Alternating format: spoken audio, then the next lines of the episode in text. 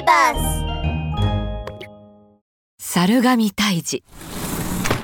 昔々修行中の若いお坊さんがある村に立ち寄った時のことです。一軒の家から泣き声が聞こえてきました。どうしてうちの娘が。お父さんそれがあまりにも悲しげな声だったのでお坊さんは思わず戸を叩いて声をかけました。こんにちは。どうかなさったんですか？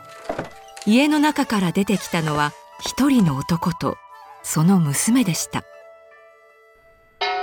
男は突然訪ねてきたお坊さんに首をかしげながら尋ねます。あなたは？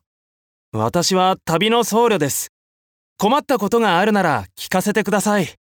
あお坊様。実は娘が神様に食われることになってしまって。神様がそんなことするはずないじゃありませんか。いいえ。この村には猿神様っていう悪い神様がいるんです。一年に一回若い娘を差し出さなきゃいけないんです。そんなひどいことがわかりました。私が退治してあげましょう。お坊さんはその親子の家に泊まって守ってあげることにしました。その夜のことです。お坊さんが外を見張っていると恐ろしい声が聞こえてきました今宵今晩のことを早太郎には知らせるな信州信濃の早太郎には知らせるな。お坊さんは急いで家の外に出ます。するとそこには大きな大きな猿の化け物が立っていました。お前が猿神か。娘さんを食べさせたりなんかさせない。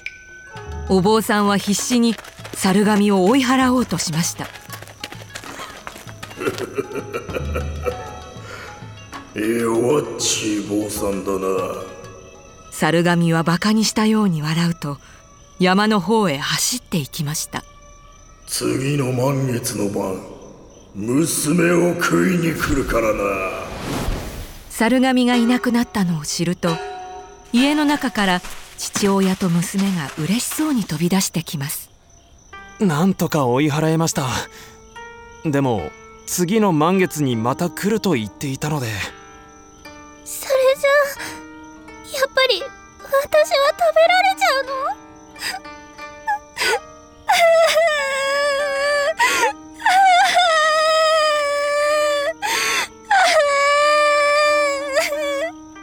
父親と娘は抱き合って泣き始めました。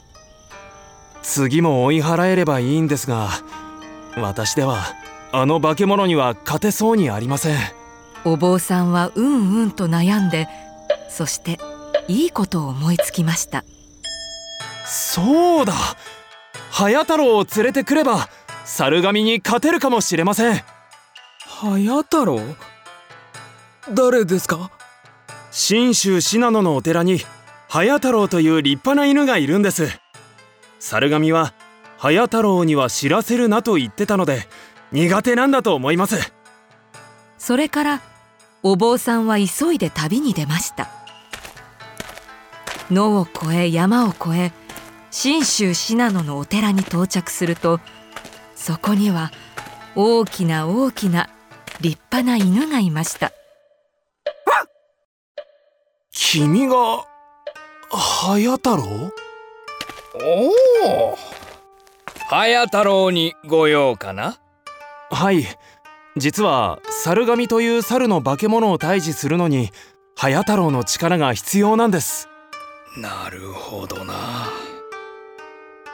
早太郎力を貸してやりなさい。お坊さんは早太郎と一緒に急いで来た道を戻ります。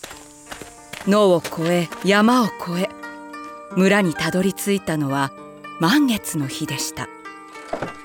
ああお坊様間に合ってよかった。あと少しで娘が食べられるところでした。待たせてしまってすみません。ところでその箱は？家の前には人が一人入れるくらいの大きな木の箱が置いてありました。娘たちはこの箱に入るのが決まりなんです。ここに入っていると猿神様がやってきて箱ごとさらっていってしまうんです。なるほど。よし。では私と隼太郎はこの箱に隠れています。お坊さんと隼太郎が箱に入ってしばらくすると夜になり空にはまん丸なお月様が出てきました。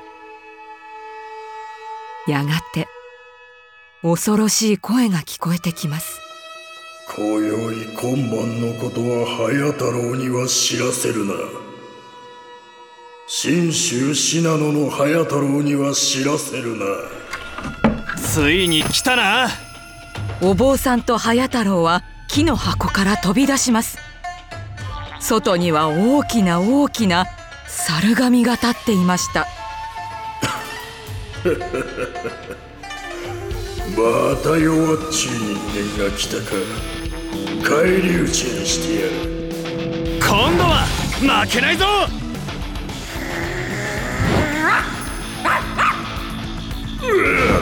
隼太郎なんでここに？行くぞ隼太郎！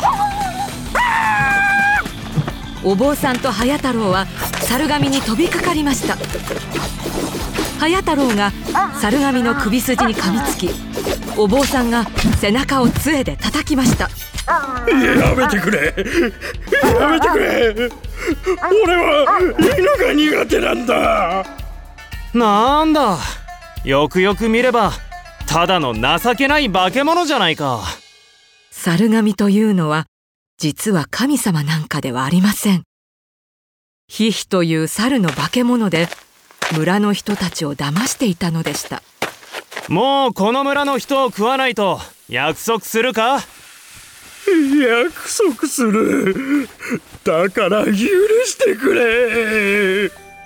猿神は大慌てで逃げ出していきました。